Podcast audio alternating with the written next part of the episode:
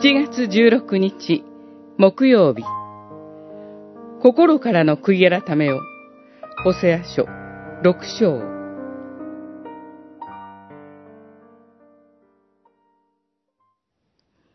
私が喜ぶのは愛であって生贄ではなく、神を知ることであって焼き尽くす捧げ物ではない。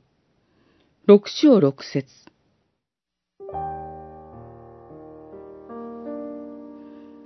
北のアッシリアの南進の危機の中で、預言者ホセアは、人々に悔い改めを呼びかけます。神は罰を与え、懲らしめます。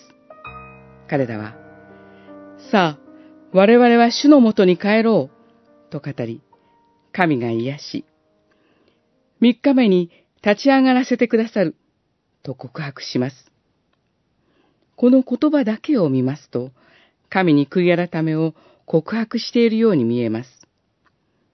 しかし、我々は主を知ろうと語る神の力は、バールに求めた大地を潤す春雨のことでした。彼らの神知識も自然の恵みのような曖昧なものでした。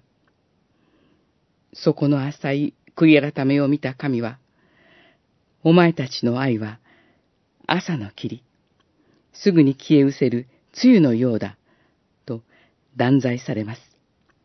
また、私が喜ぶのは愛であって生贄ではなく、神を知ることであって、焼き尽くす捧げ物ではないと語ります。神は真実に神のみを知ることを求めます。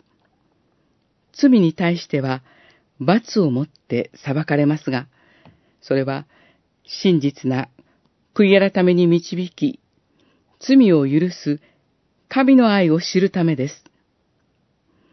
神を知ることは、罪を許す神の愛を知ることです。